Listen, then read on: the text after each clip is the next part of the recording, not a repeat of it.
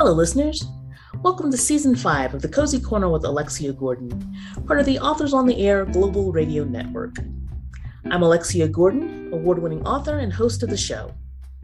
Every other Thursday, I chat with an author writing on the not so gritty end of the crime fiction spectrum. If you prefer your mystery without hardcore sex and violence, join us in the Cozy Corner. Welcome.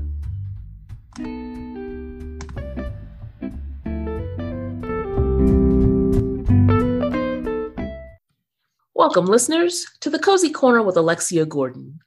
Today, Ellen Byron, who also writes as Maria DiRico, joins me in the corner to chat about her Christmas themed cozy. It's beginning to look a lot like murder. Welcome back, Ellen. Hi, thank you so much for having me back. To start with, would you please tell us about It's Beginning to Look a Lot Like Murder? What's happening to make Christmas less than merry? Well, what's happening is that uh, um, Mia Carina, my protagonist, and her father are running uh, the Bellevue Banquet Hall with its lovely view of the Flushing Marina and uh, of Flushing Marina. There's no that there. I'm constantly reminded, and the LaGuardia landing pattern. Um, and uh, sidebar, um, that is where my husband and I. That it was literally run by family cousins, and that's where my husband and I had our East Coast reception, wedding reception. Um, and so it's around Christmas. And so she's very busy doing um, all kinds of parties, one of which is a nativity where the family insists they wanted to have. I mean, it's not nativity; it's first birthday where the family insists the theme be um, the the nativity with them dressed as Mary and Joseph, and the baby is the baby Jesus, which uh, Mia thinks is a little extreme and a bit inappropriate until she finds out a little bit more at the end. You know, a bit of a feel good moment why they this is important to them. Um, and she's also doing a Sweet Sixteen, which is just becoming a nightmare of all nightmares. Um, but in the meantime, in the middle of this, uh, she gets a call from. Uh, Donnie Boldano, who's the boss of the Boldano mob family. And her father is a lieutenant in that family, but he does not want to um, do crime related things anymore. And he's running the, the, um, he got the Bellevue as payment for debt uh, from a gambler, one of the gambling games he ran. And he has to run it as a legitimate business, which is actually true. The mob doesn't just have criminal activities, they have legitimate businesses too. And she's very happy about that because that's the life he wants to lead now. And that's the life she wants him to lead. Anyway, but Donnie is still their uh, overall boss and um, she's very close to one of his sons, uh, Jamie, who is not following that path at all. And um, she gets a call that there is someone pretend who says he is Jamie's long lost brother, which of course brings up two things: one, is he for real? And two, why would he have uh, you know donnie big donnie is uh, married for a long time so what does this mean in terms of how did this son come to be um, and so they ask Mia to help deal with this and help, you know, address, uh, let Jamie know um, about what's going on and why it went on, and that he is not.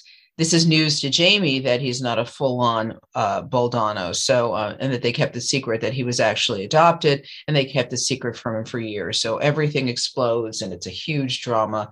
And um, and uh, of course, and meanwhile, uh, Mia's nonna is uh, she and her seniors. They're like senior mean girls, and they compete every Christmas for the most decorated house, uh, decorated block in the neighborhood. And it's also a fundraiser for good causes. But there's a very mean woman uh, who's who's Elizabeth's arch enemy, and she's a braggart. This woman because her husband is a distant cousin of the native son of Astoria, Tony Bennett, and this woman has, as part of her decoration, a excuse me, a Tony Bennett Santa, which is Tony Bennett dressed as Santa, crooning Christmas tunes and an anima, an animatronic tour, you know, a, a display.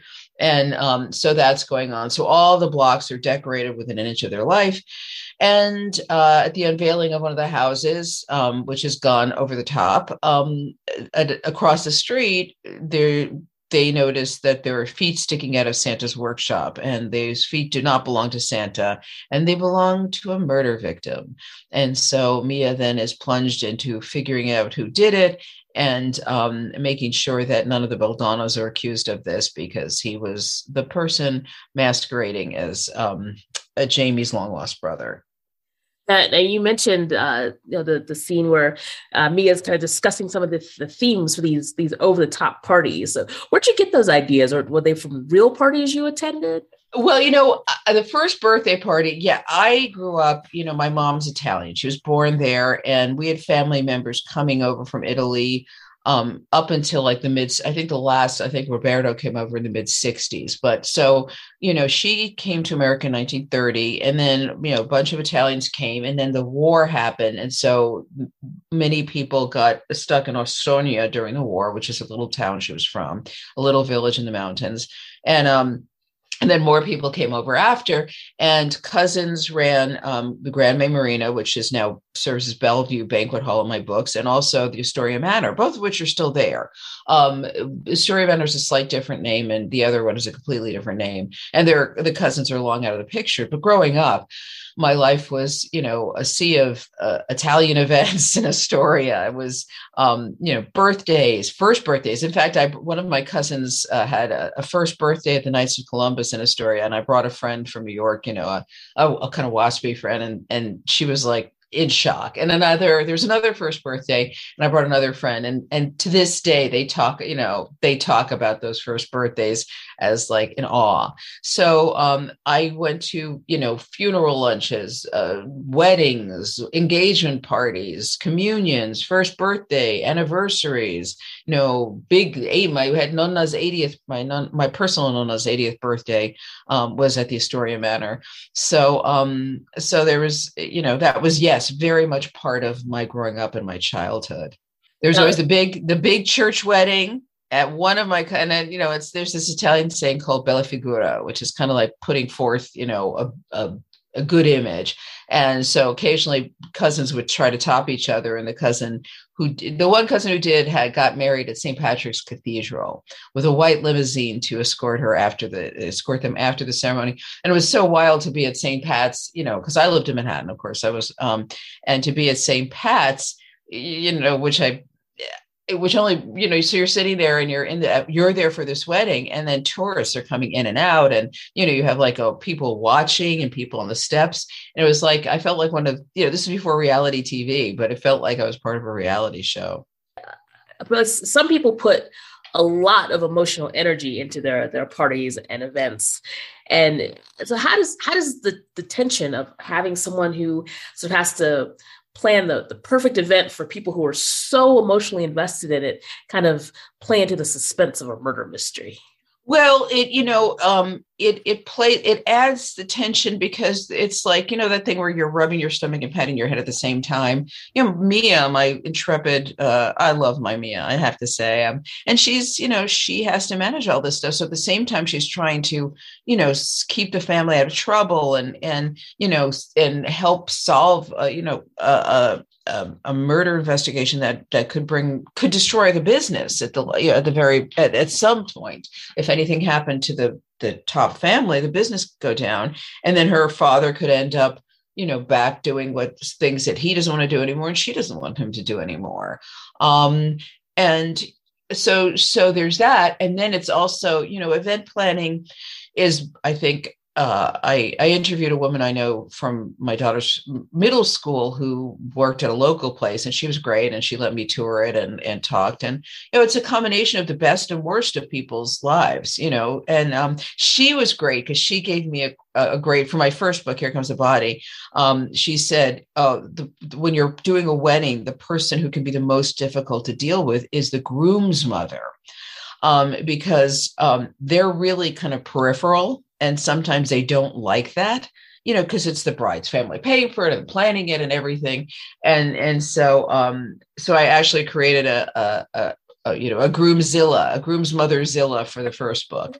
Um, but here, you know, it's it's it was fun because she had to deal as teenager, and you know, I have a daughter who's 21, you know, not far removed from her teen years. And I know the hell that was. And, you know, she, there weren't big swings at t- 16s here. That wasn't cool. But, you know, I know the dynamics. And of course, my cousins, the Italian cousins, their kids all had them. Um, so I could really write into that. And so at the same time, Mia is trying to solve this, you know, murder and keep people and herself out of trouble. She's dealing with this poor 16 year old girl who's calling her with these, you know, like Tiffany stole my theme. I have no theme now. And and you know, of course, at this point, Mia's burned through a, you know every theme she can think of, you know, for um for this party. So she's like, oh my God, what am I gonna do? And but one thing I did that I'm very proud of um is, you know, the for this uh, first birthday, um, they want a living nativity as part of this. So she and you know, co- her coworkers they have to track down um, animals, you know, that would be at like a, including a camel, like goats and pigs and you know sheep and and um, a camel. And um, and so you know, and it's it's Christmas time when living nativities. It's not so hard to find these animals. But I did something that I'm I will, I think, forever be proud of as an author is that I somehow found a way to connect the animals from the living nativity for the first birthday to the sweet 16 party and end you know and be the final beat and a story beat in the sweet in the sweet 16 party so uh so the, I, the camel connection? The camel connection. That's that's a great thing. And it involves a pregnant pig pygmy goat. So that I thought I was like, okay, I should stop writing right now because I don't know, I don't know if I can top this. Uh, there are truly not many authors that can uh, say that a, a, pregnant pygmy goat played an important role in their cozy murder mystery. And two, and the two, and two uh, tied into two subplots. now, you, you've also told us a lot about uh, New York and the uh, things in New York that sort of you know formed influences for your for yes. your new series and you know this is this isn't the sort of glitzy midtown manhattan that a lot of us think of when we hear yeah. new york city so how does how does your new york setting make it's beginning to look a lot like murder unique because it is very much a new york mystery Yes, um, you know, and she does go into Manhattan specifically. And what's fun for me is that this is so inspired by my life. Um, you know, she lives where my nonna lived, and my and Cici Rose and Uncle Henry. They lived upstairs with their four kids, and Nonna lived downstairs. And so, you know, when Mia go, walk, takes the subway to Manhattan and then takes the subway home. She's walking, you know, the blocks I walked and the the path I walked. Um, of course, the story has changed tremendously. I mean, you know, it was a very blue collar neighborhood going, you know, growing up, um, and then it, you know, became now it's very gentrified. And I write to that in the first book in the series. Um, you know, and and it's very multicultural. Like I didn't even know, you know, I I was there a couple of before the pandemic, but I didn't even realize like there's a big Egyptian community there. There's always been a huge um, uh, Greek community. Um, they kind of supplanted the original Italian community in many ways. But so it's very multicultural, it's very gentrifying. Um, but the thing about New York that people, I think, don't realize um, who think of this monolithic city is that New York is one of the most neighborhood places you can imagine. Um, you you know everywhere is a pocket of neighborhood. When i lived on the upper west side it was such a little community and neighborhood. You know you know your great greengrocer. I went back i did a, um, a book signing at, at, a, at my old neighborhood in 2019 um, and i went back and i went to my old zingoni's the old one of the uh, mom and pop groceries i used to go to. And the guy was like hey how you doing? He greeted me. Like i haven't lived there. I uh, you know i've been back and forth but basically i haven't lived there since 1990 same guy running the store. Guy recognizes me. Um, so you know and and that's the sense that i created that I really tried to create in um, in this series that that it, this is a little cozy neighborhood. Um, you know, it's it doesn't look like a bucolic, you know, St. Mary Mead. You know, uh, Mark Baker, who has Carstairs considered uh, that blog, um, he wrote, you know, when he reviewed the book, he was very clear about how it ticked off the boxes for a cozy, and I really appreciated that. Um, because I think that's uh, you know important. And of course, Drew, uh, Drew Drew and Love with Drew's book Musing has done the same. In in some, and she, you know, they they get it. You know, Drew, Mark, um, you know, these important uh, book bloggers get it, and um, so it figures in and creating a you know showing people that you can have a sense of community and then when she goes into manhattan um, there's a whole runner in the first book where everyone goes well i'm going to the city and she keeps going queens is the city. Because when you live in the uh, what they call the outer boroughs which are the boroughs that are in manhattan you know you grow up like once you meet someone else from the city and they are and and meeting the general city and they go oh which borough? And they say manhattan. You well like oh you're cooler than me. You know and there, there's a whole expression bridge and tunnel which was a derogatory expression meaning people who came into manhattan via either a bridge or a tunnel. And so if you were in queens you were bridge and tunnel. That's how you got into the city um, but what's really fun, like I'm working on the fourth book in the series, and I um, in June when I was when uh, I was there, I went to this new thing that's just been created called Little Island, and um, let's say Diane von Furstenberg and Barry, Barry uh, Diller's foundation literally built this little island that's right like off the pier where um, actually the White Star and Cunard Line piers once, where those boats, where the Carpathia came in with the people who survived the Titanic sinking, and um, and it's right next to that area, and it's this amazing like manufactured but fabulous little island and i took the most amazing pictures. So mia goes there someone wants to meet her. So i thought oh i'm going to write this into a book.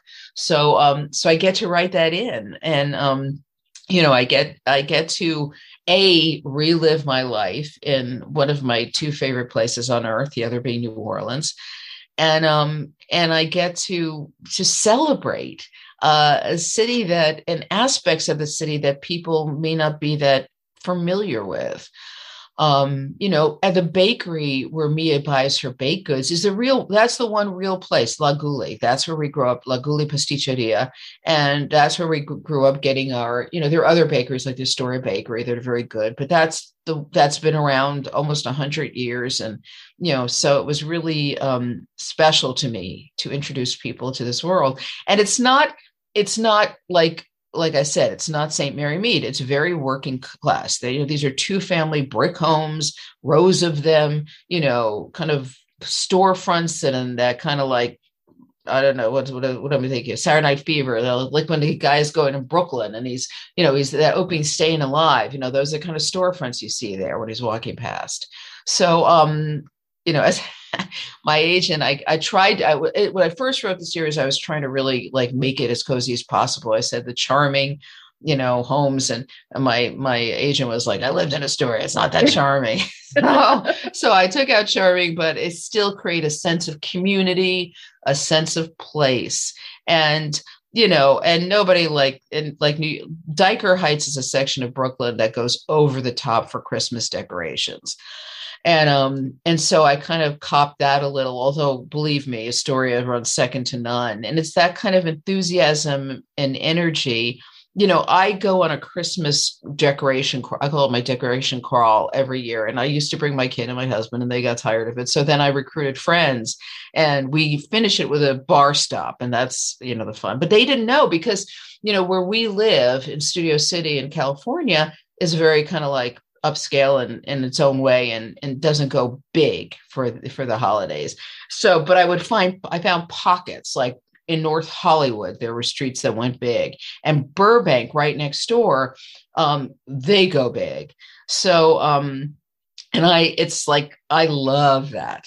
So, anyway, I think I got off topic. Sorry. Well, that actually leads to my next topic. Uh, you know, part of, as you mentioned, New York's a city of neighborhoods, and part of what contributes to that neighborhood uh, flavor in your book is the Christmas decoration competition.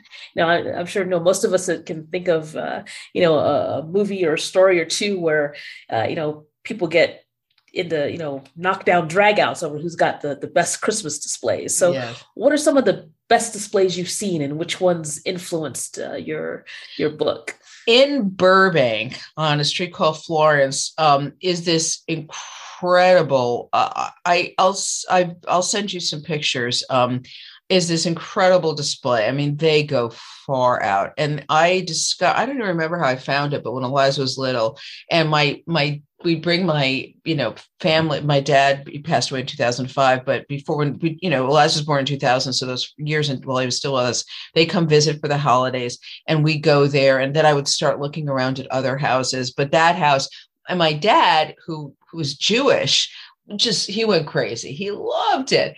And in recent years what's really cute and funny um, is that uh, they you know i took pictures of this house of course and then i noticed the house next door just had a big arrow lit up pointing to the overly decorated, the giant decorated house, and all the arrow said was ditto.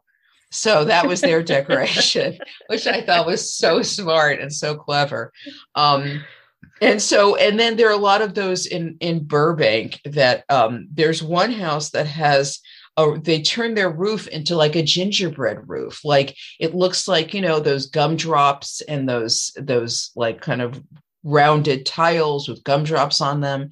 You know, I love that. That influenced me. Um, then there was one house where you could dial in, you know, uh, there was a sign in front of the house that had all kinds of decorations and like tune in to blah, blah on your radio. And so you could tune in on your car and listen to the music. Mm-hmm. Um, so um, I love that. And we used to go, they turn in in Griffith Park, there's a section, they they have a little railroad and they would do like a North Pole visit and it would be dark and at night. And you know, you'd feel like you were really going, it was of course just going in an oblong, but you know, you go visit Santa and I was with pictures of Santa and um and uh, so uh, and it, it, it always felt like you were going somewhere at night. And then during the day i looked at you know i drove by it once i thought wait this is like nothing. It's just a little there's nothing there. But they somehow managed to create this wonderful sense um, this wonderful sense of you were actually going to the north pole or somewhere. So i think those are the ones that even though they're out here in california they're the ones that i could go to myself and they you know they really influenced me. And then of course you know i i checked out pictures of Dyker, you know, Heights and um, you know, and Queens and and just all that stuff. And it's fun because in my book, it's the seniors, it's the old ladies who who do this, who get well, they get they don't do it themselves. They get their, you know, they they browbeat their offspring into doing it. but to create it was really fun to kind of create like mean girls, like one block, they have their clique and they're like, you know, because this woman is distantly related by marriage, not even herself, to Tony Bennett, who, by the way, is from Astoria. And my mother went to high school with him, although he was ahead of her a little bit. Um, you know, so, you know, I loved creating that sense of like mean girl cliques, but making it, you know, these women who are like in their 80s and 70s, 80s, and 90s. But speaking of Tony Bennett, I will admit that I started listening to Christmas music the minute the uh, Macy's parade ended. Uh, so if, if, you were going to create a, a, playlist for it's beginning to look a lot like murder, uh, what are some of the songs you'd include on it? Oh, it? T- hold on a second. But first, I speaking of the, you said the Macy's parade. Um, there's this thing in New York, and I used to drive a friend of mine who actually was not a native, it moved her, that um, that we would call it the Macy's Day Parade. And she goes, It's not Macy's Day, it's Ma- Thanksgiving. it's the Macy's Thanksgiving Day Parade. But we were just like, Oh, it's the Macy's Day Parade. So it was like, and I'm sure Macy's love the publicity. So, oh, and by the way, another sidebar. I lived, my apartment was literally two blocks up from the Museum of Natural History. And that's where they blow up the balloons. And they blow them up on this, they close the streets on either side of the museum and lay out the balloons and blow them up the night before the parade. And so I, you know, in the late 70s, um, when I was just out of college stuff, I, I would, if someone introduced me to this and we'd go and no one was there, it was just the locals. And then during the time I lived there, it became this giant production where suddenly there were food stands and pe- thousands of people. And I really missed like the early days when no one knew about it. Uh, so I would go to that uh, every night, but I was, I literally never went to the parade because I was always sleeping in the next day. But one of my favorites, uh, there's a little coffee shop and we go hang out. I remember two in the morning, we looked outside and suddenly the Santa sleigh was zooming down Columbus Avenue because obviously it was uh, late to the uh, parade setup. oh, can you hold on a sec? Can we, you can, you, uh, Jer? Okay. So in terms of a playlist, it would absolutely have Tony Bennett on it. It would have just the classics. It would have one of favorite is um, have yourself, um, uh, you know, have yourself, uh, yourself a merry little Christmas. I have to sing it. Yeah, I love that song. Always I'll be home for Christmas. Those are the ones that make me cry. Chestnuts roasting on an open fire. Um, I would also have, you know, rocking around the Christmas tree and Jingle Bell Rock, some of the fun stuff. Um, I, I don't think it would have um, I've come to like the Mariah Carey song, um, All I Want Is for Christmas for You, but I've never loved it, you know, or Last Christmas, you know, the the um, George Michael song. I, yeah. I don't think, I think I would stick to more of the classics, Let It Snow, um, uh, um, oh, Silver Bells, It's Christmas Time in the City, of course, a sleigh ride, um, and then a lot of um, the you know the stuff we sing christmas eve uh, services. I i'm the only because i was raised without a religion. Um, my dad was didn't follow um, he you know believed in never you know buying products from germany i hope i'm not offending anyone by saying that because it was you know the carryover from world war ii um, and my mom's whole family is Roman Catholic, except for her, because her father was an anarchist. And while he was alive, they did not practice religion. And she was married when he passed away. And then, of course, my nonna went, they literally lived across the street from the church. So she went right back to the church. And as did my mom's younger brother, who married a nice Catholic Italian girl. Um, so I didn't, but my mom and I would go to Christmas Eve services, you know, from my teen years on, because I really loved the feeling of them. And we'd go to candlelight services. Um, and uh, I kind of brought that tradition, you know, to my husband and daughter. And then, like the Christmas tree decorating, you know, tours that I like to go on, they kind of like bailed on it. So I go by myself um, to the Unitarian Church in Studio City, which is this kind of lovely, very simple space that reminds me of New England. Um, so I would include, you know, the songs, uh, uh, um, you know, Silent Night, Holy Night, um, Three Kings of Orient. I would, I'd make a very traditional playlist. You know, one that makes you think of a fire burning and a Christmas tree and snow outside, which I haven't seen in 30 years. and just a really traditional Christmas the other thing I do now, I do, I seem to spend a lot of my doing my, a lot of my holiday celebrations on my own. Um, you know, I love it. It's and it's something my mom, again, my mom and I would do. Um, is I love to watch Christmas movies. It used to be White Christmas. I watched that all the time, and then I got into the 1950 or 51 uh, Christmas Carol with Alastair Sim. So I watched that Christmas Eve, and I love that. And so you know another uh, christmas tradition for a lot of us is is uh, reading christmas murder mysteries. So ah. where, can, where can readers looking to build on that tradition of, of murder for christmas uh, buy a, a copy of it? It's beginning to look a lot like murder. They can buy the co- a copy of it um, at any of your local bookstores and if they don't have it they can order it um, or if they want to do shop online. It's it's available everywhere and and like i said if it's if it's not in stock, it should be. It's easy to get. Kensington has great distribution. Um, and uh, by the way, I'll, I'll throw in that I actually also wrote um, as Ellen Byron with my Cajun Country Mysteries. I wrote a uh, another Christmas theme mystery, a Cajun Christmas Killing, and that revolves around um, some very specific uh, Louisiana Christmas traditions. Um, so, uh, but you can get it's beginning to look like a lot, a lot like murder at your favorite stores. And as someone pointed out, um, it's those it's a paperback, so it's very affordable and could also be a great stocking stuffer. Yes, um, a stocking stuffer, or even under the tree, on the tree. Yes, nearby yes. the tree. exactly, exactly. You can print out a little cover, miniaturize it, and turn it into a Christmas ornament, which I do. I've turned all my book covers into Christmas ornaments. And where can readers connect with you this this holiday season to send Christmas wishes your way and, and get some more tips for uh, murder themed Christmas ornaments and uh, ah. hear some more uh, Christmas stories? Well, they they can connect with me. I, I send out a monthly newsletter, and the next one should be going out December fifth. I'm not sure when this will air, but um, so ellenbyron.com or mariadirico.com or cateringhallmysteries.com or um, CajunCountryMysteries.com. Any of those will take you to me. Um, but if you remember, just mariadirico.com or ellenbyron.com, um, those will take you to me.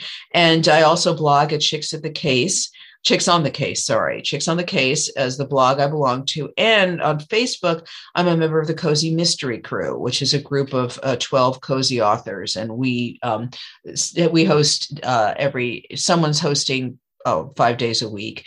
Um, and we do lots. We do Christmas contests.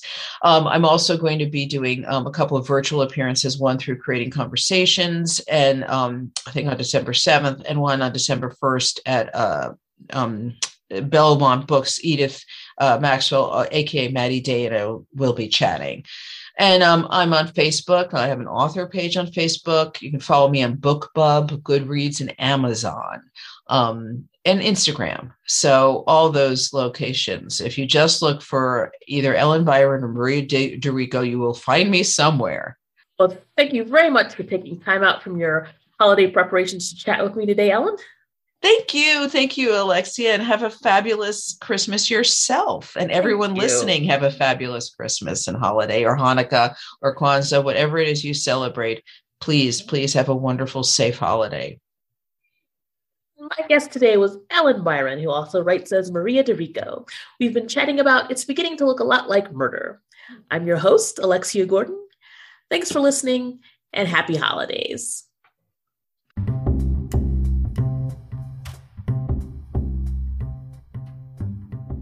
Thank you for listening to the Cozy Corner with Alexia Gordon, part of the Authors on the Air Global Radio Network. I'm Alexia Gordon, award winning author and host of the show. Tune in next time for another chat with an author writing on the lighter side of crime. Until then, goodbye.